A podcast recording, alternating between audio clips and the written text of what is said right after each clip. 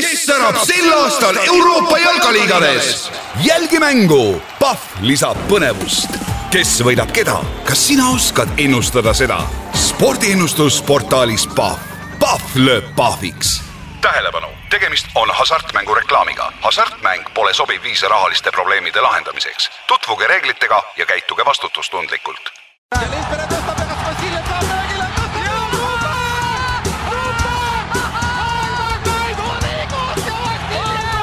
Jääb peale. Ja Koome poiss, mis uskumatu tegutsemine, mis toimub väljakul ja mees naudib seda igat hetke selles olukorras, naudime ka meie, suurepärane esitus, see on jalgpall, see on fantastiline. Kuigi jalgpall pidavat olema parem kui seks, oleks sealgi väga kasu kolmandast poolajast.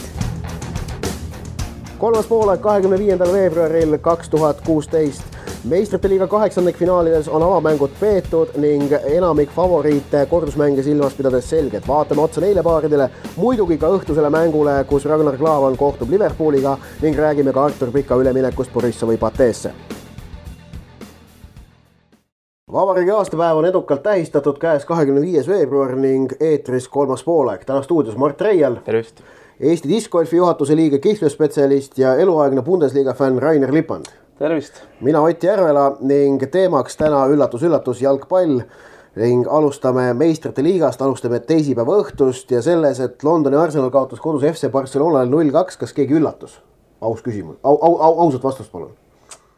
mina alati, kes Arsenali siiski jälgib päris lähedalt, kuna seal mängib neid Saksa koondislasi, on mänginud ennem ja nüüd on ja Mertesacker seal pikka aega juba olnud, siis kartsin seda, kartsin. midagi ei ole teha.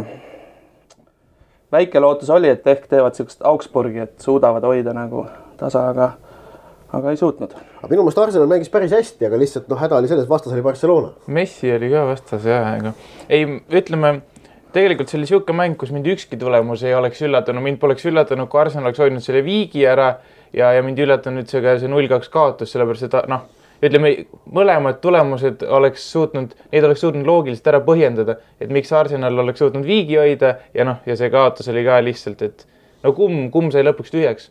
et tegelikult oli, oli Arsenalil oli südi, ütleme sihuke kuuskümmend minutit. aga nojah, siis kui tuleb see, see Barcelona üks-null värava noh, see rünnaku kvaliteet, mille, millega Barcelona selle üks-nulli lõi, noh, selle vastu on üleüldse kellelgi väga keeruline midagi saada ja, ja noh, keskkaitsepaariga Mertesacker, Košelni eriti mm. -hmm. nii, aga noh, see, oleme ausad, Arsenal, Barcelona ei, ei saa nüüd liigitada kõige suureks üllatuseks, aga palju siis põnevam teisipäeva õhtune mäng toimus Torinos, kus äh, Juventus ronis lõpus välja null-kaks kaotuse just Müncheni Bayerni vastu ja, ja selles paaris on äh, on kõik veel elus ja lahtine. Rainer, kas, ähm, kas Müncheni Bayerni sellises noh, võib öelda ikkagi kollapsis, noh, Bayern naljalt null kahte maha ei mängi, no kaks-null edu. Äh, kas, kas me näeme seal ainult Jerome Boatengi puudumise põhjust või on seal või, või, või mida sa veel välja tooksid? no äh, ma lugesin enne mängu Saksamaa tuntud jalgpalliajaleht Kicker, kus seda mängu väga lähedalt nagu niimoodi prooviti analüüsida, et mis juhtuma saab ja toodi välja väga huvitav äh, statistika, et Bayernis on kolm üle meeter kaheksakümmend viis mängijat ja Juventuses üheksa siis põhimängijate seas. ja et arvati, et kui midagi juhtub, siis äh, Bayernit võidakse karistada just standardolukordades, kus siis peaga väravad võivad tulla. aga ometigi see, see asi nüüd ei juhtunud. ja, ja noor Kimmich, kes mängis seal keskkaitses, ikkagi kokkuvõttes öeldi, et ta mängis okeilt, kuigi need väravaolukordades ta jäi korra seal aeglaseks ma ei jõudnud õigele kohale, et, et mul on tunne, et, et Bayern ikkagi tegi väga, väga hea tulemuse nii või teisiti. kuigi, kuigi jah, Saksa meedia peale mängu arvab, et noh, et jäi ikkagi finišeerimata, nagu see jäi nagu, oleks võinud ära lõpetada selle paari juba kohe. nüüd Juventus teades, kuna, kunagi ei tea, et nad võivad tulla ja mängida väga tugeva mängu ja võita null-üks ja see on küll väike võimalus, aga, aga siiski Bayern jättis selle. David Alaba keskkaitses on väga mitmekülgne mängija küll aga keskkaitse ei ole tema see leib, et ta on küll põhimõtteliselt võimeline kõik positsioonid ründaja ja väravai vahel läbi mängima, ära mängima, aga ka see keskkaitsjana läheb vist keeruliseks ikkagi teatud olukordades. tundub nii, tundub nii, et ta on, ta on natuke füüsiliselt võib-olla ikkagi ei ole sellist toorest, toorest tugevat keskmaitsena, keskkaitse nagu positsioonivõistluse, võitluse võib-olla sellist kogemust ja, ja jõudu, et, et noh, ikkagi ta ei ole seal eluaeg mänginud, et ta mängib seal ikkagi suht harva ka Bayernis, nii et, et see on olukord, see tagab ja, ja mis teha. aga siiski, enam-vähem, ta on samas hea mänguehitajana, kuna Juve pakkus alguses mängu, siis on hea, et seal on Alaba, kes lükkab seda söötu kiiremini kui võib-olla kasvõi Boateng, kuigi Boateng teeb seda ka väga hästi. no Boatengi juurde tuli, mina, mina hakkasin mõtlema või noh, see teisipäevane mäng pani mind mõtlema, et kui on nagu põhjus, miks, peamine põhjus, miks, miks ma arvan, et Bayern sel aastal meistrite liigat ei võida, on, on Boatengi vigastus, et neil on, neil on keeruline järgmiste faaside läbimine. kui nad noh, noh, ütleme jah, nad on Juventus vastu jätkuvalt edasipääsu favoriit, mingi selline kuuskümmend kuus, kolmkümmend kolm. vähemalt jah, jah. aga aga see ikkagi, et nad äh, niimoodi kaks-null edasi loovutasid, see on nagu järgmisi ringe silmas pidades ohumärk. on, on ja mm, ka ära see, keda Guardiola on kõige rohkem mängitanud ja Boatengidega koosseis on raudselt kõige rohkem, et Boateng on tema nagu igal juhul kõige lemmikum mängija või, või kõige rohkem kasutatud mängija, et teda ta kunagi ei ole välja vahetanud, isegi kui ta, ta, ta tihti ju teeb rotatsiooni ja laseb meestel puhata, aga, aga mitte Boatengi, aga no võib-olla see maksis kätte, nüüd on vigastus, eks, ei tea. No üks asi on Boateng, aga tegelikult ju vaatame veel Boatengi selja taha, siis tegelikult nüüd Torinos mängis ju Bayernil äh, enda nagu neljas ja viies valik keskkaitsesse, et siin ei ole isegi mitte, et üks mees on puudu, vaid kolm, kolm meest on puudu, lisaks veel Badstuber ja ja kes see kolmas ongi, ei tule kohe, kohe meelde, Garcia. Benat jah. Benat jah ja nojah, aga ja, jah, nõus, et see, see on nagu suur probleem, Boatengi kohta tahtsin veel lihtsalt selle asja ka lisada, et see, et Jerome Boateng ei olnud eelmise aasta äh, FIFA sümboolses koosseisus, see on no täielik arulagedus, sellepärast et jälle valiti sinna mingi Reali ja Barca keskkaitsjad on ju, et noh, et see, see noh, ta tahtsin lihtsalt selle siia vahele ära tuua. nõus, nõus. see on natuke müstika jah, sest et jah, ta on, ta on ikka väga hea ja ka lugesin, et mida, mida Guardiola, ma korraks ütlen selle Guardiola teema veel vahele, kuna tal on see viimane aasta, eks ju, ja võtab nagu, võtab nagu seda, hakatakse juba kokku võtma, mis ta teinud on ja, ja ilma tõenäoliselt selle Champions League'i võiduta, kui see nüüd ei tule, siis ei ole see võib-olla nii nagu uhke, uhke see tema Bayerni peri-, periood. jah, sest ta ei saa isegi Heinkesest jagu ju, sest Heinke No, no, Heinke- Heinkes Heinke... läks eh, meistrite liiga võitjana, toodi Guardiola, kes pidi tsementeerima Euroopa valitsemise. nii oli, see lõpp oli niivõrd võimas, et, et, et, et noh, midagi ei ole öelda.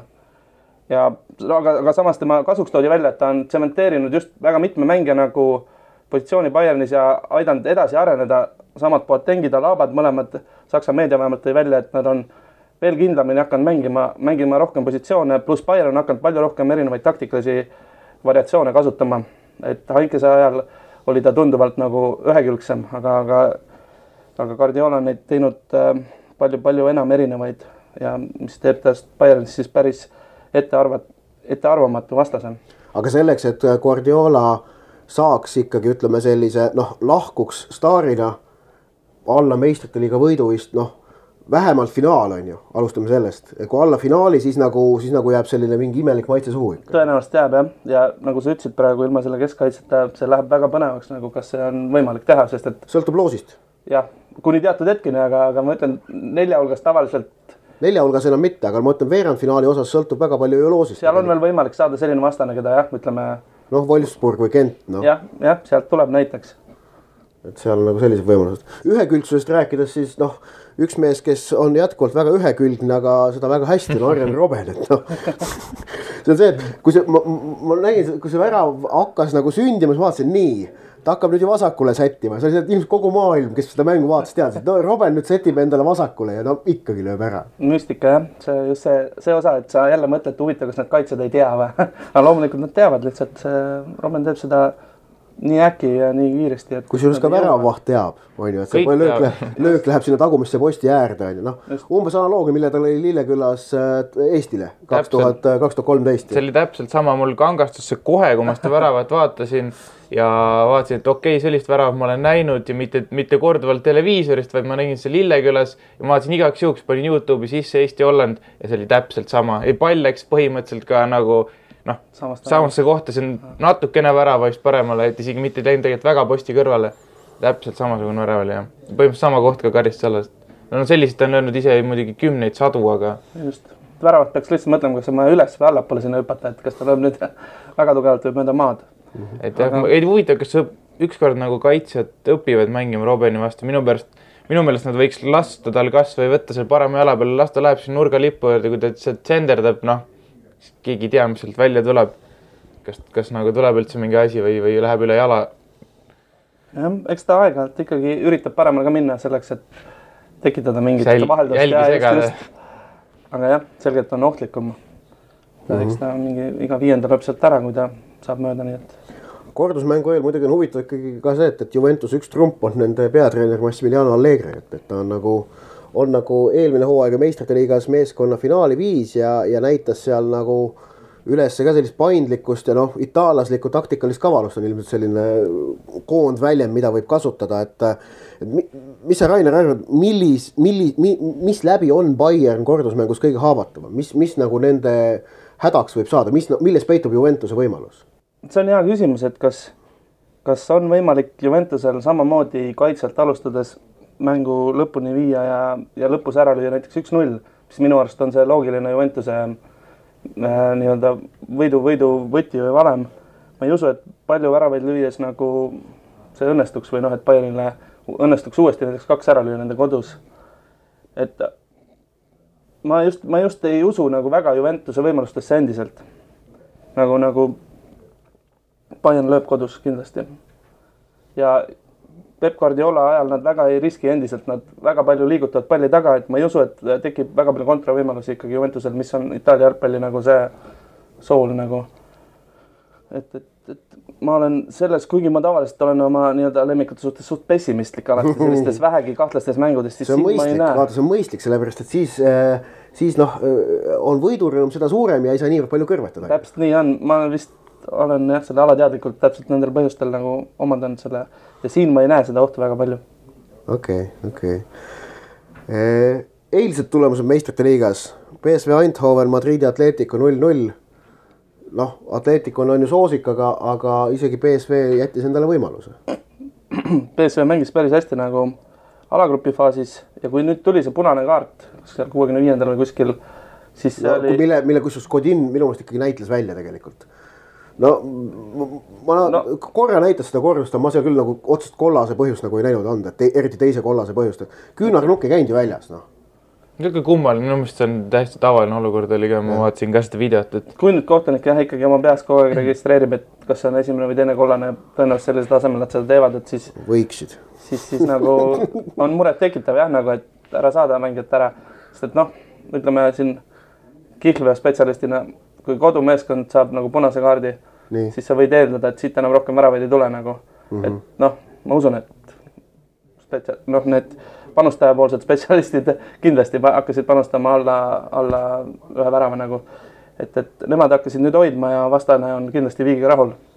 et ei ole mingit mõtet uisapäisa ründele, ründele tormata nagu, et küll nad seal Madridis selle ära võtavad. ja noh, kohtunik nagu natuke otsustas seda, seda. Aga noh, BSV näitas seal paari mänguga alagrupi faasis, et nad on, võivad olla ka võõrsil ohtlikud. ma ei kannaks neid veel maha, aga, aga muidugi ka- tasemevahe siiski on klubides olemas. no ja Atletico see kaitse on lihtsalt niivõrd võimas. et noh, et võib küll öelda, et BSV-l piisab kordusmängus ühest väravast juba ja see annab väga head šansid. aga kui Atletico, see Jan Oblakil oli eile vist mingi umbes kahekümne kolmas selle hooaja nullimäng või? no neil on minu meelest Ja- liigas üksteist väravat ja, ja meistrite liigas vist on nüüd viimasest kuueteistkümnest kaksteist nulli taga hoitud, et noh, see on, see on nagu täiesti müstiline statistika on ju.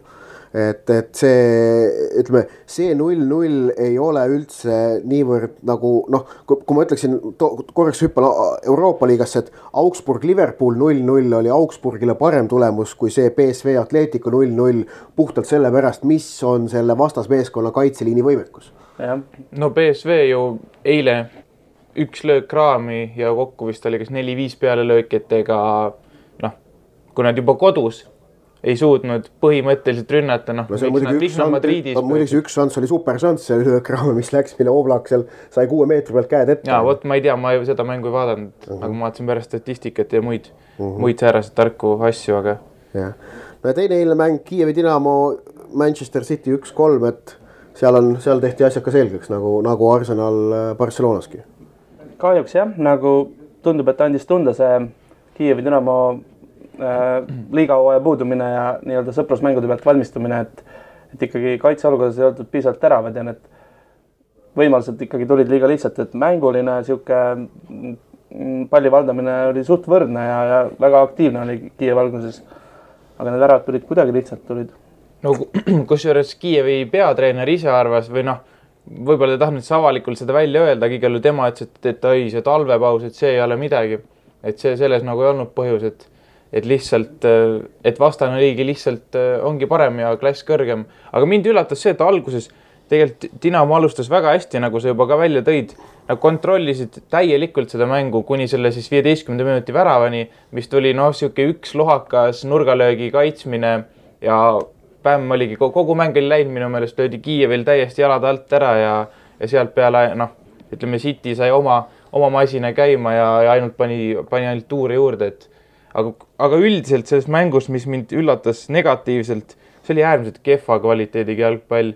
Seal tehti nii palju, nii palju selliseid lohakaid kingitusi ja kusjuures mõlemalt poolt, aga noh, muidugi lihtsalt ukrainlastele need said, said nagu saatuslikumaks, kuna lihtsalt City lahendas oskuslikumalt oma, oma kontrad ja, ja muud võimalused ära, aga, aga üleüldiselt oli niisugune suhteliselt noh, oli söödupraaki oli nii palju ja tehti niisuguseid just oma või selles mõttes jah, oma kaitsekolmandikul tehti selliseid lohakusi, et vastasel oli põhimõtteliselt otsetee väravani, et nagu mitmel puhul, et kuidagi mängu, mängu kvaliteet mind pettusin ühesõnaga, ma seda vaatasin. no jah, ma, mina vaatasin ise ka BSV Atletico mängu, et seda äh, Dinamo Man Cityt jälgisin eelkõige Twitteri vahendusel ja seal see kubises Inglismaa jalgpalliajakirjanike, eelkõige Henry Winteri äh, sellistest säutsudest, millest ta esmalt äh, oli mingi keegi ukrainlane, kes ta kõrval istus, talle selgitanud, mida parajasti lauldi seal lauldi siis noh, ütleme noh, laule, et äh, surm meie vaenlastele, viitega on ju Ida-Ukraina agressioonile Venemaa poolt. aga siis teine asi, mida seal Winter niimoodi rõõmsalt teatas. no ja, ja nüüd on järgmine kohalik traditsioon, et, et seesama ukrainlane näitab mulle oma telefonist pilte sellest, kuidas ta äh, jääauku hüppab siin, et, et nähtavasti järgmine kohalik traditsioon, et ühesõnaga kui muud ei juhtunud, siis Inglismaa jalgpalliajakirjanikud said vähemalt natukene kogemuse võrra rikkamaks seal, et, et, et aga jah, Man City selgelt nüüd esimest korda klubi ajaloo jooksul kaheksa hulka meistrite liigas jõuab, et seal ei tohiks nagu erilist kahtlust olla, et see oleks mingi tohutu üllatus on ju. kusjuures, kusjuures seal tegi, tegi Pellegrini väga-väga hea lükke, et pani Silva, kes tavaliselt on paremal äärel, pani numbri kümne peale ja Fernandinho paremale ja, ja ütleme, Silva, Silva ikka müttas, ehitas tegelikult väga korralikult selle Aguero all. Hmm nii, aga meistrite liigast veel, et äh, teeb, teeks ka väikese sellise kaheksandikfinaalide avamängude kokkuvõtte, et äh, kaheksa paari on mängitud ja igas paaris oli, on ju loogika selline, et alagrupi teine võõrustas alagrupi võitjat. et see oli nagu loosimisel paika pandud reegel ja teise koha omanikud said kaks võitu ehk et BSG alistas Chelsea kaks-üks ja Benfica Zeniidi üks-null. et ülejäänud mängudes kas viik või külalismeeskonna võit, et ähm, kuidas, kuidas sa, Rainer, seda asja otsa vaatad? Eh, kihlveospetsialisti seisukohast, et, et eh, kellele see nüüd hea uudis oli, kas pigem kontoritele või panustajatele? no ikkagi see tasemevahe, et kas sa oled esimene või teine, väga suur ei ole, eks ju. ja võib-olla see, et kes on kodu, kodumeeskond, see maksab rohkem, tõenäoliselt. et, et seal teatud paarides, ütleme a la Wolfsburg sai Genti, seal võis eeldada, et Wolfsburg suudab võita ja noh, lõppkokkuvõttes võitis küll napilt. et, et aga samas ütleme, et BSG kodus eeldati, et ikkagi peaks võitma, et noh, ma usun, et siiski mindi päris äh,, kihlveokontorid on suht õnnelikud, kui viigid tulevad. et nad otseselt äh, noh, fifty-sixty, ma arvan, jäi praegu see meie jaoks, aga, aga, aga väga suuri üllatusi ei olnud ikkagi, et ja noh, esimene voor on alati see, et, et see second leg, see on see kus tuleb välja nagu see tõsine mäng ja kus noh, minnakse lõpuni välja. ja kus on selles mõttes ka noh, ütleme, kuna ei alustata carte blanche'ilt, siis on ka, siis on veel neid muutujaid nagu juures on ju, mis nagu võivad mõjutada, sealhulgas võõrsil löödud värava reegel, mis, mis tegelikult ju tavalist panustamisloogikat ei, ei hõlma. ega jah, ega jah, just see edasipääsemise nii-öelda motivatsioon, see muudab nagu seal, seal me panustasime küljest nagu väga palju erinevaid muutujaid tekitabki nagu, kus, mida sa pead arvestama ja julgegi, julgesin rohkem muid järeldusi teha, et, et esialgu on läinud kõik nii nagu, nii nagu eeldati. aga Bundesliga vaatevinklist võttes, siis äh, kui, kui, kuidas nagu Bundesliga ütleme, sinu meelest võib oma senise hooajaga meistrite liigas rahul olla? et play-off'i pääses neljast klubist kaks, aga, aga nüüd noh, paistab, et mõlemad on ikkagi noh, soosikud edasi minema. just, üks kukkus Euroopa liigasse üks langes välja. ja Bundesligaga on alati see probleem, et, et Bayern on see meeskond, kes saab nelja hulka. väga harva saab sinna, tavaliselt on alati, kes Bayerniga keegi saanud edasi, mõnikord ka kolm klubi isegi sinna kuueteist hulka, aga, aga nüüd on see probleem, et, et, et parimal juhul saab sinna kaheksa hulka keegi. et siin viimase kahekümne aasta jooksul on nelja hulka jõudnud korra Dortmund, korra Schalke ja korra Leverkusen ja see juhtub väga harva ja Wolfsburgil on ka kindlasti väga raske see saab olema, sest et see nüüd enam sellist loosi nagu Gent ei, kindlasti ei tule. aga Wolfsburg selgelt oli praegu kolm väga kehva mängu liigas, siis sai enne seda mängu võidu, nüüd sai uuesti võidu, äkki see täpselt jõuab, see vormi kõre, kõre, kõver niimoodi üles, ta on täpselt üleval siis, kui see äh, veerandfinaal nüüd tuleb ükskõik kelle vastu, nii et seal on mehi, kes võivad üllatada, ma siiski Wolfsburgi veel ei julge maha kanda. Sama, ta... samas on tõenäoline, et nad saavad loosiga vastu, kas, kas Reali, Barca, Atletico või, äh, või ka näiteks noh, BSG Chelsea võit ja siis neil on noh, paratamatult keeruline. keeruline ta on, BSG Chelsea oleks jah, ainuke, kus nagu ma näen sellist reaalset no, võimalust aga.... no Benfica Zeniidi võitjaga ka ikkagi. jah, olgem ausad jah, et, et see on väga-väga seal, et, et no Real Barca, see on, see on täpselt see, et see on see kategooria, kus on Bayern nagu ja nende vastu sa võid võita mõne mängu, aga kahe mängu kokkuvõttes võita väga raske on. kuivõrd palju Bundesliga't äh, teeb ja Bundesliga kogukonda teeb murelikuks see, et, et noh, Euroopas äh, võiduvõimalust omab siiski ainult Bayern? no teatakse seda Bundesligale omast äh, finantsskeemi, et, et seal ei, seal ei mängi nii suured rahad ikkagi ja, ja lihtsalt üles ei osteta väga kalleid mängijaid ja niimoodi meeskondi ei tehta, et, et see, selle pealt nagu peetakse siiski loomulikuks, et ei saa olla äh, väga mitu nagu väga suurt tippklubi. et, et Bayernil on valem, kuidas nad, kuidas nad seda teevad edukalt, aga aga kui vaadata klubide väärtusi Bundesligas, siis äh, Bayernist peaaegu poole, järgmine, järgmine klubi Dortmund on peale pool, peaaegu poole võrra vähem väärtuslikum oma nagu sellelt äh, mängijate pagasilt. ja järgmine suur nelik nagu on kolm korda nagu vähem väärtuslikum ehk siis, ehk siis, et seal nagu mängivad need kvaliteedid lihtsalt välja, et sealt no. ei saa niimoodi. nojah, Bundesliga tabelgi on väga kõnekas praegu, et noh, Bayern viiskümmend üheksa, Borussia viiskümmend üks ja Berliini Hertha kolmandana, kas oli kolmkümmend kuus vist. et noh, see, see, see nagu näitab väga selgelt ära, et me, kasti, kasti, kastisüsteem on seal noh. hetk, hetkel küll jah. nagu, nagu, nagu India ühiskonnast läbilõige põhimõtteliselt nii, nii ta paraku on ja, ja hetkel ta peegeldub tõesti ka selles liigatabelis, et aeg-ajalt siin on olnud kus Bayern on mänginud kehvalt või Dortmund on mänginud kehvalt, nagu siin Dortmund hooaeg tagasigi veel. aga üldiselt põhivalem on selline, et nad on, kes on, kellel on rohkem raha, need mängivad eespool.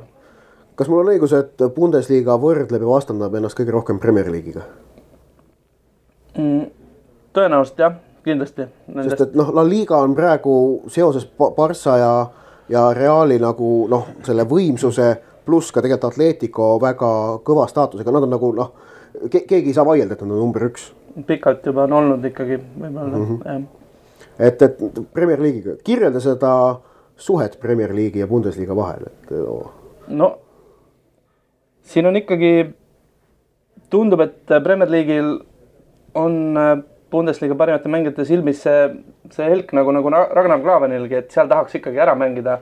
noh, nagu läks Pallak ja omal ajal, et, et, et, et see on midagi, et kui neid sinna võetakse, siis noh, Schweinsteiger ka nüüd, et, et siis nad läheksid seal, mängiksid ikkagi hooaja lõpus, et, et ma arvan, et, et ta on nagu, on, on midagi erilist ikkagi, et nad selge, et nad tahavad olla paremad, saada europunkte rohkem. et, et, et, et oleks tagatud rohkemate meeskondade esinemine. aga, aga, aga, aga ma ütlen, et vähemalt neile paistab võib-olla rohi seal isegi rohelisem, et, et seal tahaks mängida sest et seal makstakse palju kõvemat palka. jah, see on, see on tõenäoline. et, et kui Bundesliga võib nagu uhkelda sellega, et tal on kõige rohkem pealtvaatajaid käib staadionitel, kuus pool miljonit vist oli sügisringi ajal, millega nad juhivad kogu tabelit äh, teiste liigade suhtes, aga no seal aga... on otsene, otsene seos sellega, et kaks tuhat kuus MM-iks ehitati uued vägevad staadionid, mis on, mis on väga mugavad ja noh tõesti ongi väga-väga mõnus vaadata seal. piletihinnad on ka enam-vähem nagu võrreldes teiste tippligadega soodsad. järgmine aasta tuleb liigasse veel üks suure staadioni omanik ehk äh, Red Bull Leipzig, kes juhib teist liigat ja nendel on sellest samast MM-ist neljakümne viie tuhandene staadion. ehk siis sealt tõenäoliselt tõuseb see number veelgi. Mhm, mhm, mhm. okei, ähm, mida sina, Rainer, arvad, kui noh, see on see alatine küsimus, et, et noh, Premier League'i võrdluses, mida, mida nagu noh, Premier League'i advokaadid alati välja käivad. et kui panna Premier League'i äh, satsid mängima sama koha satsidega teises liigas, et noh, et, et Premier League'i esimene mängib Bundesliga esimesega niimoodi kaheksateistkümnenda kohani välja. kes selle maavõistluse võidaks? see on, ma olen kuulnud seda väidet, et, et no, et... Premier League on kõige nagu tasavägisem, et, et ka alumise, alumised satsid on võimelised mängima väga kõrgel tasemel. ja, ja ma olen pigem olnud vastuvaidleval seisukohal, vähemalt Bundesliga näite puhul, et seal noh, nagu Augsburg hetkel on päris, päris all ja seal on ta koos Hamburgi ja Bremeniga, kes on tegelikult tugevad, tugevad klubid. ja seal on paar peksupoissi. et, et ma ei oleks päris kindel, et, et Bundesliga vastu ei saaks mina arvan, et see on üsna võrdne võistlus. et, et, et. Aga samas La Ligast saaks Premier League'i jagu. La Ligas ja minu arust ka Serie A-s on natuke suuremad vahed. just nõrgemad klubid ei oma nii palju ka finantsvõimalusi, tõenäoliselt väiksemad staadionid ja ei aja kokku raha nii palju, et omada nii tugevat mängibaasi mm. -hmm. nii, aga siis on huvitavgi näha, et, et kuidas siis meistrite liigas läheb, et kellel on rohkem veerandfinaliste kas Bundesliga või Premier League'il, et noh, Premier League'il on praegu noh, üks kindel, Man City, ütleme niivõrd-kuivõrd. Äh, Arsenal samamoodi kindlast väljas ja, ja siis noh, Chelsea'l on suhteliselt viiskümmend, viiskümmend ikkagi BSG vastu, noh, üks no,, üks nullist kodus piisab. kui sa ei oleks seda hipsteri nädalat teinud ja oleksid seda mängu vaadanud no., esimest mängu, siis tegelikult äh, Chelsea see mängupildi põhjalt ma ei annaks eriti suuri võimalusi, no nad peavad ikka väga palju mängu John parandama. Nad peavad väga, no John, John Terry on ju no. kaitsjaga, neil on vaja ründajaid. Või neil on vaja Terry lükkas, lõi kannaga värava siin hiljuti, mäletad? suluseisus mäletan jah. loeti ära. ja, ja Bundesliga-l on see, et noh, et äh, Bayern noh, nagu ütlesid, kuuskümmend kuus, kolmkümmend kolm või, või äkki isegi natukene rohkem no,. ja Wolfsburg umbes isegi natukene veel rohkem. veel rohkem jah, tõenäoliselt küll jah. aga, aga jah, et selles mõttes nagu läheb huvitavaks jah, seal endiselt see on üsna tasavägine vägiga ikka vedu ja tõenäoliselt tuleb vaadata, mis Euroopa liigas juhtub, et anda sellist täishinnangut ja ta annab tegelikult päris head hinnangut, sest et seal on peaaegu kolmandik mõlema liiga klubidest noh, peaksid olema Euroopas mängima, et lõpus saab kokkuvõtte teha küll, vähemalt mm -hmm. ülemaailmse poole pealt. enne Euroopa liiga juurde minemist tuleme tagasi korraks Eesti jalgpalli siis toimunu juurde ja meil on siin üks suur sündmus olnud sel nädalal. Artur Vika üleminek Borissovi pateesse Mart, kui kõva värk see on? see on väga kõva värk, see on lausa nii kõva värk, et, et enne kui see kui see polnud veel ametlik, et oli juba sihuke fifty-sixty jutt, eks ju, et, et, et klubid kokku leppinud ja mis sa siin rääkisid ise, ise Hohlov Simsoniga, et et siis mind pani, pani see nagu juba arutlema, et kui nüüd, kui noh, kui see teoks saab ja nüüd see on, on saanud, et kas, kas, kas on kõige kõvem klubi üldse, kus praegu Eesti jalgpallur siis mängib? ei, FC Augsburg on kõvem noh no vot, aga see on minu arvates on see väga arutelu koht, et loomulikult liigat, me ei hakka liigat võrdlema loomulikult no,. aga, aga noh, see ikkagi igapäevane liiga määrabki ikkagi tugevuse, et noh, et äh, siin on, siin on küsimus ka see, et äh, noh, võtan äh, Karol Metsakodu vist Avangere Viikingi ja Borissovi patee, et, et noh, igapäevane keskkond Norra liiga näol, ma arvan, on tugevam seal. no aga selles mõttes, et üks klubi on ikkagi ju meistrite liiga alagrupis mänginud, kuhu tal ja tal ei ole ju sinna Eestiks otsepääsu, ega Valgevene meister ju ta ei pääse sinna, ta peab ei, sinna võitlema. ta on sinna saanud nüüd kuuest aastast viis. jah, ma vaatan. viiest neli. ja selles mõttes, kuidas nad on seal esinenud no Bayern mina ei julge, ma ei julgeks öelda ma julgeks öelda, et seal, et, ütleme, Augsburg, Viikingist ma ei hakka üldse rääkima, et Augsburg seal noh, paremini esineks. Viikingiga ma provotseerisin, aga, aga jätkuvalt see, see on oluline vahe on ka ikkagi selles, et äh, Patee saabki meistrite liigat mängida ainult niimoodi, et nad ainult nendele mängudele mõtlevadki, nad Valgevene liiga peale ei pea üldse mõtlema. noh, nende, nende nende lakmuspaber ongi see, et nad, nende hooaeg koosnebki ainult nendest kaheteistkümnest meistrite liiga mängust. kuus tükki eelringides ja kuus tükki alagrupis. Valgevene liigast nad jalutavad noh läbi kergemini kui Bayern Saksamaa või Juventus Itaalia liigast on ju, ja see, see, see on, see on oluline mõjutaja, ma jätkuvalt väidan, et, et kui see meeskond saabki rihtida ennast ainult sellele, et ta, et ta keskendub meistrite liigale, siis on tal ka seal suurem võimalus edukas olla. Ja noh, Patee on selgelt selline meeskond on. ja nüüd äh, Artur Pika üleminekule minu meelest saab hinnangu anda sügisel, novembris. Ja siis, kui me oleme teadnud, mis on ikkagi tema roll seal Borissovi patees olnud, et kas see, kas see üle, üleminek on olnud esiteks, kas see on olnud edukas talle endale ja kas see on olnud äh, vajalik äh, õnnestumine klubi jaoks siis. noh, kusjuures klubi osas seal võib, jääb isegi ilmselt noh, ma ikkagi arvan, tead, selle esimese hooaja järel saab nagu esimesed päris pikad järeldused teha, et kolmeaastane leping, see ei ole mingi väga pika lepinguga võetud on ju, ei ole võetud mingi viieaastase perspektiiviga. kolmeaastase lepinguga võetakse mängija ikkagi selline, kellest tahetakse nagu kohe kohe mõju, mõju, mõjutajat on ju. ja, ja nüüd ongi, et, et noh, minu jaoks kõige suurem küsimus selle ülemineku puhul on see, et kas ta saab mänguaega. kui ta, kui ta jääb seal pingile, siis on see üleminek, siis on ainuke osapool, kellele see üleminek kasulik on olnud, on, on olnud FC Levadia, jah mul on selline tunne, et, et Pate ei võta üldse nagu väga kergelt ühtegi välismaalast, et kui ma vaatan tema seda koosseisu, siis seal on äh, paar üksikut endise liiduvabariigi meest minu arust, kui ma õigesti mäletan. Kas lätlane või keegi oli seal ja, ja just, et järelikult see tähendab, et tal on väga kõvad Valgevene põhimõtteliselt koondise, koondise tuumik seal. mis, mis omakorda tähendab, et kui pikk saab seal mänguaega, siis see on kindlasti nagu väga arendav tema jaoks nii või teisiti, kuigi, kuigi need ütleme, kodused liigamängud ei pruugi olla nii põnevad ja nii proovile panevad, aga aga ma usun, et, et, et seal on pikk perspektiiv ikkagi just tänu sellele euro, eurotasemele no, ja seal enda näitamisele. Valgevenes on see asi ka, et miks, miks nii hoolikalt valitakse, miks seal nii vähe välismaalasi, seal on ju piirang. ma nüüd ei ole kindel peast, kas see on neli või viis, aga mingi säärane piirang on, mis jättis ka Artur Kotenko eelmine hooaeg suuresti pingile et kuna lihtsalt varuväravat oli kohalik mees ja tase oli umbes sama ja, ja ühel mängul saab seal teatud arv ülesanded, kas on neli või viis, ma peast ei julge nüüd fakti öelda, aga, aga ühesõnaga, et seal on mingid piirangud peal ja see seab piirid. aga pika osas, et väljakule saamise šansid, ma olen aru saanud, et tegelikult need on, need on päris head, sellepärast et põhi, põhivasakkaitse müüdi talvel FC Kölni ja nüüd on seal tema konkurendid, noh, mis ta ise vähemalt ütles, eks ju ka Levadia siin kodulehe vahendusel, et et oli üks mees, kes on keskväljalt sinna nagu ümber, ütleme te, teisaldatud ja, ja teine mingisugune noormees. Maksim Volodko jah, just. ja teine on noormees. ja ei no see on tõsi ja, ja no ütleme noh, hea märk on ka see, et see üleminek toimus praegu, sest noh, Patee tõsine hooaeg algab neil on ju ju, juulil, juulis, et on praegu esimesed pool aastat on aega meistrite liigaks nagu koosseisu rihtida ja, ja see annab kindlasti võimaluse jah, et noh, et see, see pool aastat on pika jaoks nüüd võtmetähtsusega. Kas ta mängib ennast koosseisu tähtsateks mängudeks või, või, või ei mängi, on ju.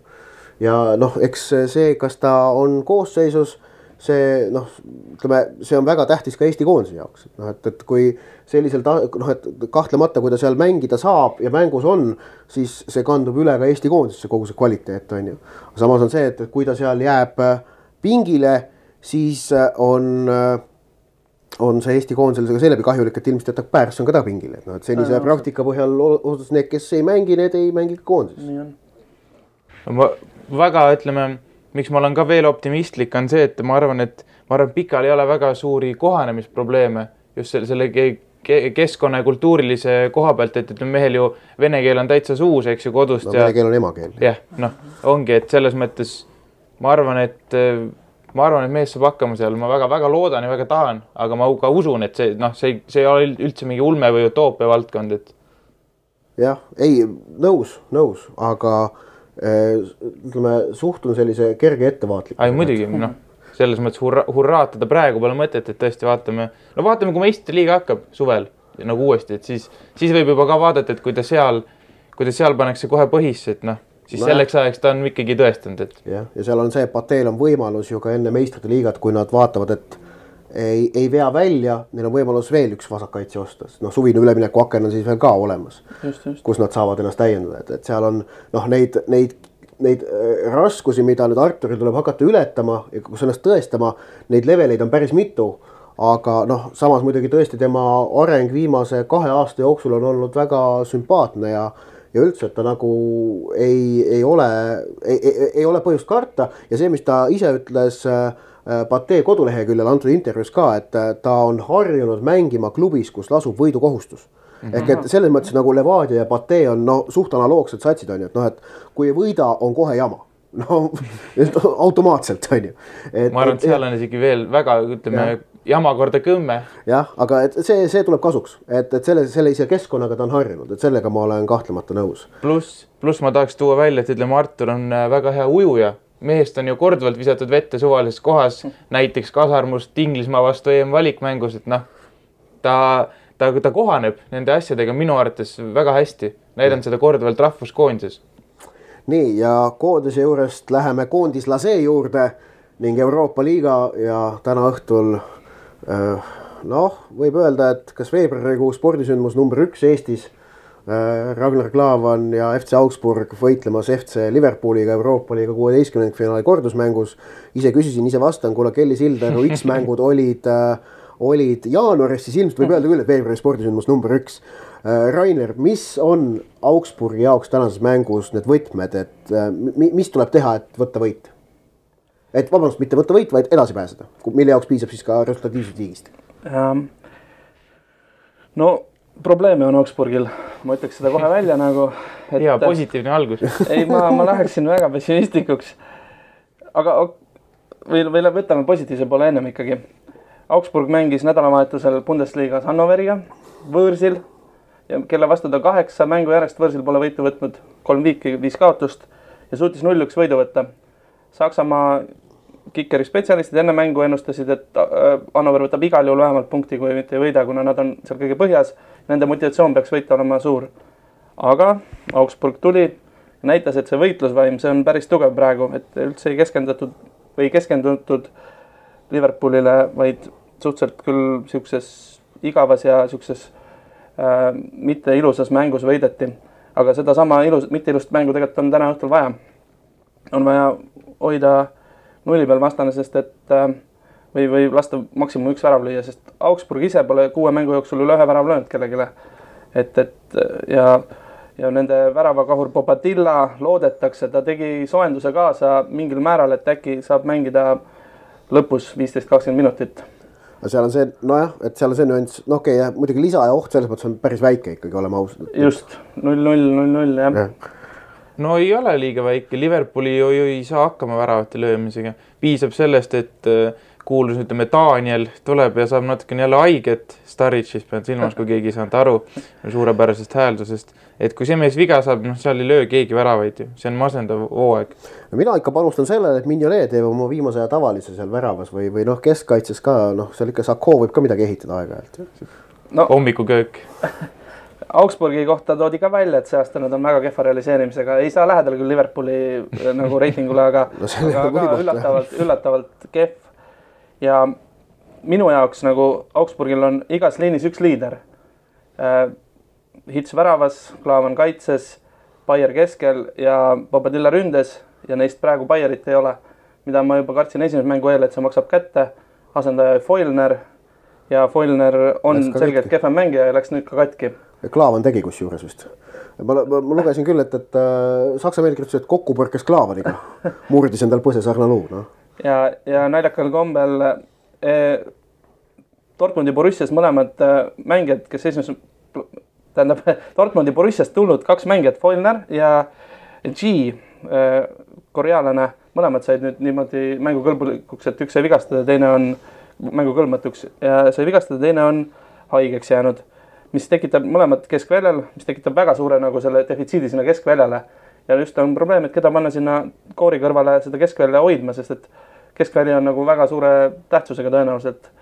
ja, ja kui ei ole Baierit, kes seal ehitada suudaks, siis, siis nüüd ongi küsimus, et, et tõenäoliselt pannakse sinna Moravek ja Koo, kes lõi selle ainsa värava Annoveri vastu, on nagu ründavas positsioonis. ja nüüd, kui need kolm meest suudavad seal keskel hoida, siis, siis on hästi. Ja kui Bobadilla ei mängi, siis on Kajubi ees, on ju? jah, absoluutselt. Esvain, Werner, Äärtel, et see on meeskond, see Kajubi on minu arust kõige parem vahetus nende, ütleme, et hitsi vahetav varuväravat on ka enam-vähem okei okay., aga Klaavani sugusele. legendaar, legendaarne Manninger on ju. just, ja Klaavani sugusele mehele nagu võiks leida ju ka tegelikult keskkaitse, kes enam-vähem saab hakkama. aga praegu on seal, Hong on vigastatud, Kasenbracker vigastatud, et tegelikult seal ennem oli Janker mängis esimeses mängus, aga nüüd Alkmaarist osteti Alkmaari kapten, hollandlane kui ma nüüd õigesti hääl- hääldan, on ta Kuveleu Jah. siis, siis tema, tema mängis nüüd Hannoveri vastu ja soliidselt arvas Saksa meedia, et, et võimalik, et tema tuleb nüüd mängima. aga ma ütlen, et kui Klaavaniga midagi juhtuks, siis ei ole sellist meest, kes suudaks nii hästi avada mängu ja, ja olla nii enesekindel palliga nagu, et, et kui ta, mees tuleb liiga lähedale, ta lõpetab tast alati mööda nagu, et ta on nii enesekindel, et see on noh, Klaavanit ma arvan, et alahinnatakse. Pluss isegi mind üllatas nüüd see ta passing rate on kaheksakümmend viis protsenti, mis on klubi parim, eks ju, kohale läinud passid. aga see, et ta kuuskümmend viis koma kuus protsenti oma kahevõitlustest võidab, see on, see on, see on nagu väga noh, Mats Hummels on ainuke, kes Bundesliga-s nagu pikalt eest ära on ja siis on paar mängijat, kes on Klaavaniga samal joonel, et noh, Augsburg nagu kuskil kirjutaski, et nad väga ootavad, et Klaavan pikendaks lepingut, aga nende näitajate juures ma arvan, et ta võib minna veel kõrgemale ikkagi nojah, et see on noh, mis seal salata, et, et eh, tegelikult Eesti nagu selline jalgpallivulg ju ootab, et, et noh, et, et Klaavan saaks Premier League'i, mida ta on ise öelnud, et see on noh, ta tahab seal mängida. et eh, noh, esimene ütleme ja, ja ma, ma ise tituleerisin oma ühes leheartiklis eelmine nädal selle nagu peaprooviks. noh, need mängud Liverpooliga, et noh, et esimene õnnestus ikka neetult hästi, no ta, ta domineeris seda väljakut selle enda väljaku poolt, ütleme niimoodi nii oli jah. et, et nüüd, nüüd kui Anfieldil õnnestub noh, seitsekümmend viis protsenti samas, samasugust teha, siis, siis võiksid juba aktsiad ikka päris head olla, ausalt öelda. ja noh, ikkagi tema see lepingu olukord, noh, see dikteerib seda, et, et noh, et kui ta praegu Augsburgi uut alla ei kirjuta, siis noh, suvel on noh, müük on kaheksakümmend protsenti kindel. tundub küll, kõik, kõik märgid nagu viitavad, et see mingeid rumalusi, vigastusi ei tule, siis võib. aga seal on lihtsalt see asi, et see ei pruugi olla tingimata Premier League, et seal võib ka äkki Bundesliga's mõni kõvem sats äh, te- teda endale tahta. See ei ole ka ime jah, kui see nii nii, kellel puudu on vasakujalgse keskkaitse Bundesliga's? no minu meelest Bayernil on, vahet ei ole, mis jalgset keskkaitset puudu. jah, võtame kohe Bayerni ette, eks ju, et et ei tea, et seal tuleb siis ei peaks väga kolima ka, see München on seal Augsburgi kõrval. absoluutselt, et seal oleneb, mis uus peatreener Ancelotti, mis tema nagu seisukohad on. et jääme seda ootama, et parem mõtleme, et mis siis täna juhtub, eks ju. et, et täna on lihtne, Augsburg võidab kolm-null. okei okay,, nii lihtne ei ole. tegelikkuses nagu mina vaatasin, eks ju, alagrupi, ma usun, et kõik oleme neid alagrupi mänge ka ja mul mind üllatas, kui mm, kuidas see euro kogenematus seal, kogenematus Augsburgi välja paistis. kui palju oli üles-alla mänge, kus tundus, et mäng on Augsburgi käes, see kaotati ära ja Bilbao Atletic kodus ja, Bilbao ja Bil- Athletic. Bilbaoga mõlemad mängud tegelikult ja. Partisaniga kodus samamoodi mm. -hmm. see oli täiesti nagu tundus, et kontrollitakse siis paar vasturünnakut ja sealt tulid väravad ja kaotati see kolm-üks ja samas Liverpooliga mäng oli ju esimene, kus nad nulli hoidsid taga Euroopa liigas võis olla küll jah või, või oli AZ-iga ka korra. okei okay,, noh, aga, aga noh, just, et, et, et seal midagi nagu loksub või, või see eraldine või lisa, lisa, lisamängu tähtsus tõenäoliselt on meestel peas, et enamus need mehed küll on kogenud erinevatel tasanditel, aga euro, euro tasemel mitte nii väga, nii et, et see on oht ka, et ikkagi nüüd on see eriti tähtis võõrsil mäng. Kas nad suudavad olla kontsentreeritud maksimum sada protsenti, sest ilma selleta ei mängi välja. aga noh, et siin on nüüd juttu olnud nüüd nendest Augsburgi hädadest, aga ma ikkagi juhiks tähelepanu ka sellele, et noh, et Liverpooli olukord on ka kaugel roosilisest, et noh, et see, see sats on omadega ikkagi jätkuvalt noh, kogu aeg pinge all.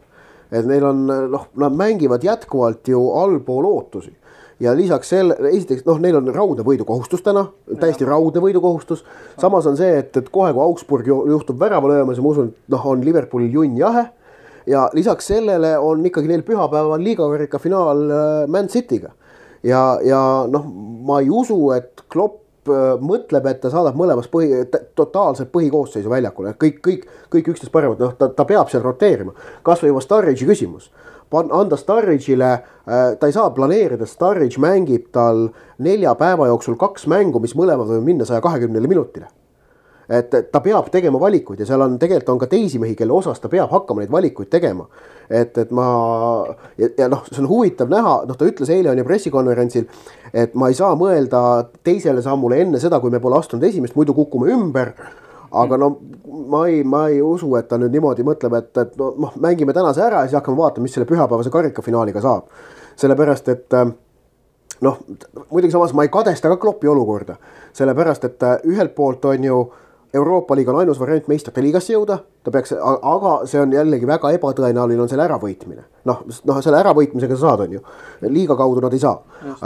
aga teiselt poolt jällegi noh, et kui ta saaks äh, Man City'st pühapäeval jagu, saaks ta seda liigakarikat ette näidata, noh mehed, ma võitsin midagi, onju. ja täitsa noh, noh okei okay,, see on, on see tähtsuselt neljas võistlus, mida, mida need klubid mängivad, ikkagi ta on ikkagi millegi võitmine, noh.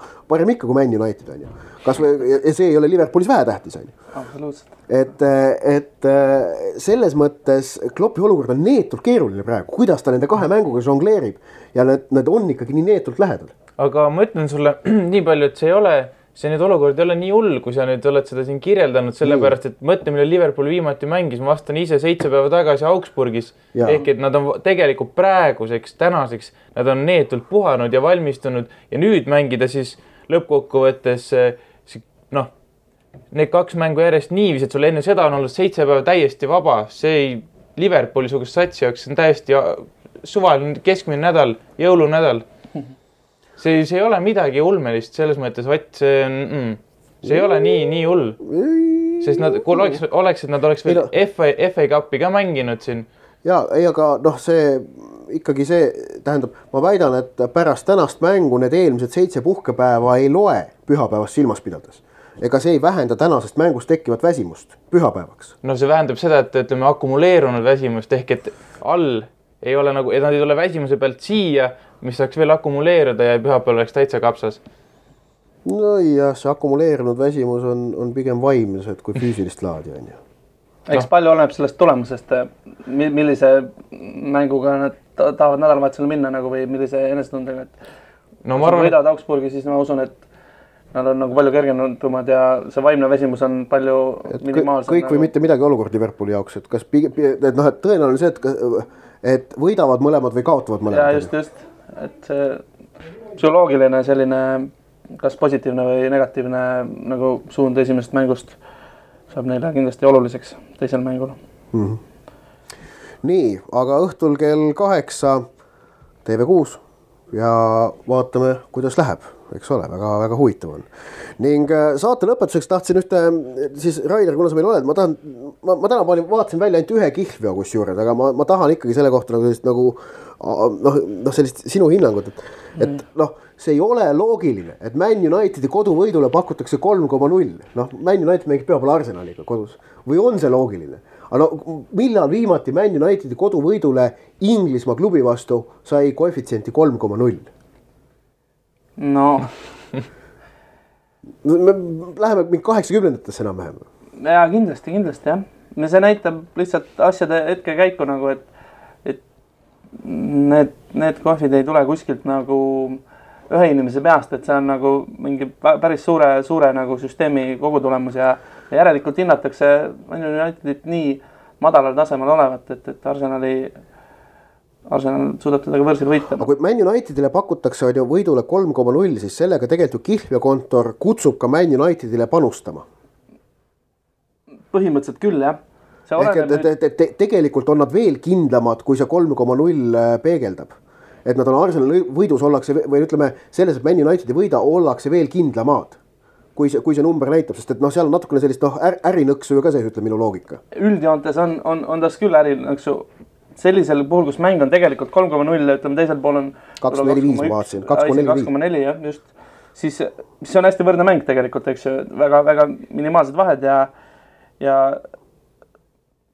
iga, iga, iga ütleme, kontor natuke mängib selle kohviga, et, et ta võib olla kuskil kolm koma kaks ja seal see inimene, kes vastutab, ütleme konkreetse selle liiga eest, tõenäoliselt tahab selle manu niimoodi müüa, et, et meil on turu kõrgem koefitsient, et äh, ja siis loodab küüsi närrides, et noh, et äh,. absoluutselt, et tema nii-öelda võttis riski, et ütleme, et ütleme, et see kolm koma null on turu keskmine, siis need, kes selle endale võtavad nagu nii-öelda, millega minna, siis nemad ikkagi otseselt riski ei võtnud, nemad äh, vaatasid, et, et ju, ju maailm arvab nii, et me oleme ka samal, sama, aga noh, ma ütlen, et, et paljud, paljud äh, kihlveokontorid mingis, mingis mängus üritavad võtta endale seda positsiooni, et me oleme turu kõrgemad ja eeldavad, et sinna tuleb see raha. Ja see on siis see selline risk, mida kihlveoklubid aeg-ajalt nagu ups, võtavad. aga, aga kuna Man United on Man United, mis on äh, noh, Barca ja Reali kõrval on ju ja Bayerni kõrval ütleme üks neljast maailma globaalsemast on ju brändist, siis nendel on ju, nende puhul on väga paljud panustajad mitte nagu mõistusega inimesed, vaid, vaid usklikud, kes panustavad sellepärast, et, et noh, Man United on nende usk ehk et äh, see ütleb minu loogika, et, et isegi kui see kolm koma null on ju, et see kihlveokontor, kes ei ole väga suurt riski võtnud, vaid on nüüd turu keskmist. et kui Man United nüüd pühapäeval võidab, siis noh, kihlveokontorid üle maailma on miinuses selle mänguga. loogiline oleks sest noh, vastane ei ole ka just selline tundmatu klubi, et äh,. aga no ikkagi Man Unitedil on ju noh, fänne tohutult palju rohkem kui Arsenalil üle maailma. seda küll ja mm, ütleme niimoodi, et paljud jällegi, kes panustavad, kes noh, ei ole ainult usklikud, vaatavad neid eelmiste mängude tulemusi ja sageli nähakse ka eelmiste mängude koefitsienti ja nagu sa ütlesid, mitte kunagi ei ole Manu nii kõrge olnud. et, et noh, reeglina Manu ei ole isegi see teisel poolel kaks nelikümmend viis, vaid ta on seal kahekandis, kui ta on kodus mänginud Arsenaliga. ja noh, juba selle pealt võiks selle panuse panna nagu, et ikkagi. tundub loogiline vaata. just, et, et olenemata kõikidest praeguse vormidest, kui kaks superklubi mängivad ja üks on kodus, siis äh, ta peaks olema nagu tõenäolisem võitja. nii et siin on mingid äh, inimestele teadmatud mehhanismid, mis on käima läinud, miks, miks koefitsiendid on praeguseks kujunud sellise, selliseks. hämarad asjad, hämarad. hämarad asjad just, et, et pärast tuleb välja, et äh,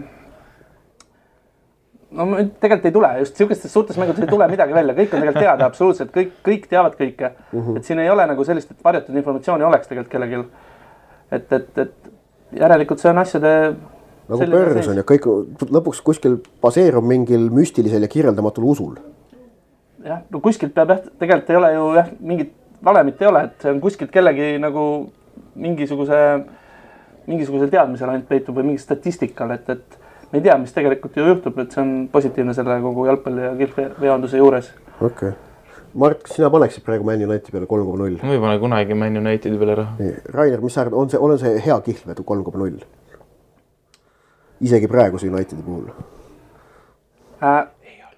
no põhimõtteliselt mul on töökaaslane ka Unitedi fänn ja, ja kõik, kõik mängud peaks kaotama, arvas tema hooaeg juba ammu. ehk siis, et äh, see tundub raha raiskamine. aga, aga Viik näiteks noh, kõlab loogilisena, sest Arsenalil on siin teadagi muud põnevad võistlused ka samal ajal käimas, et äkki nad ei suuda keskenduda piisavalt, aga ma ei, ma ei julgeks panustada siin mängus noh, ja Man Unitedil enne veel Arsenaliga mängus täna õhtul Midtjylland on ju, et, see, see, see veel see, see väike asi ka. lisab jah, noh. kurva emotsiooni pealt on ikka halvem minna. eks ta ole ju, aga seda siis, kuivõrd kurb on emotsioon nii Man Unitedil, Liverpoolil kui ka Augsburgil nädalavahetusel, seda kõike saame teada täna õhtul, kui Euroopa liigas mängitakse kuueteistkümnendikfinaalide kordusmängud ning äh, kolmas poolaeg äh, siis rõhutab veel ka, et kui nüüd Augsburgil täna hästi läheb, siis homme kell kaks on loosimine, saame teada, et kes siis vastu tuleb. kas, äh, kui Man Unitedil juhtub täna õhtul Midtjylandi vastu üllatama, siis on variant, et tulevad nemad vastu, on ju. aga seal Euroopa liigas on väga kõvasid satse veel, et noh, et seal võib tulla Borussia, võib tulla Bilbao Atletic uuesti, on ju. Schalke on favoriit, Leverkusen on favoriit, Sevilla, noh üli, üli, ülikõva sari, et selles mõttes soovitan kõigil Euroopa liigat vaadata rohkem, kui see ütleme ilmselt tavaliselt te vaataksite. aga tänaseks kolmas poolek lõpetab, aitäh, Rainer. aga palun. Mart, sulle ka aitäh, mhm. kohtume mm, -hmm. kohtume taas ning äh, aitäh kuulamast ja jälgige meie Facebooki ning nädala pärast tagasi. kuula meid igal neljapäeval Õhtulehest, SoundCloudist või iTunesist ning ära unusta meie podcasti tellimast kes särab sel aastal Euroopa jalkaliigades? jälgi mängu, Pahv lisab põnevust. kes võidab keda, kas sina oskad ennustada seda? spordiennustus portaalis Pahv. Pahv lööb pahviks. tähelepanu, tegemist on hasartmängu reklaamiga. hasartmäng pole sobiv viis rahaliste probleemide lahendamiseks. tutvuge reeglitega ja käituge vastutustundlikult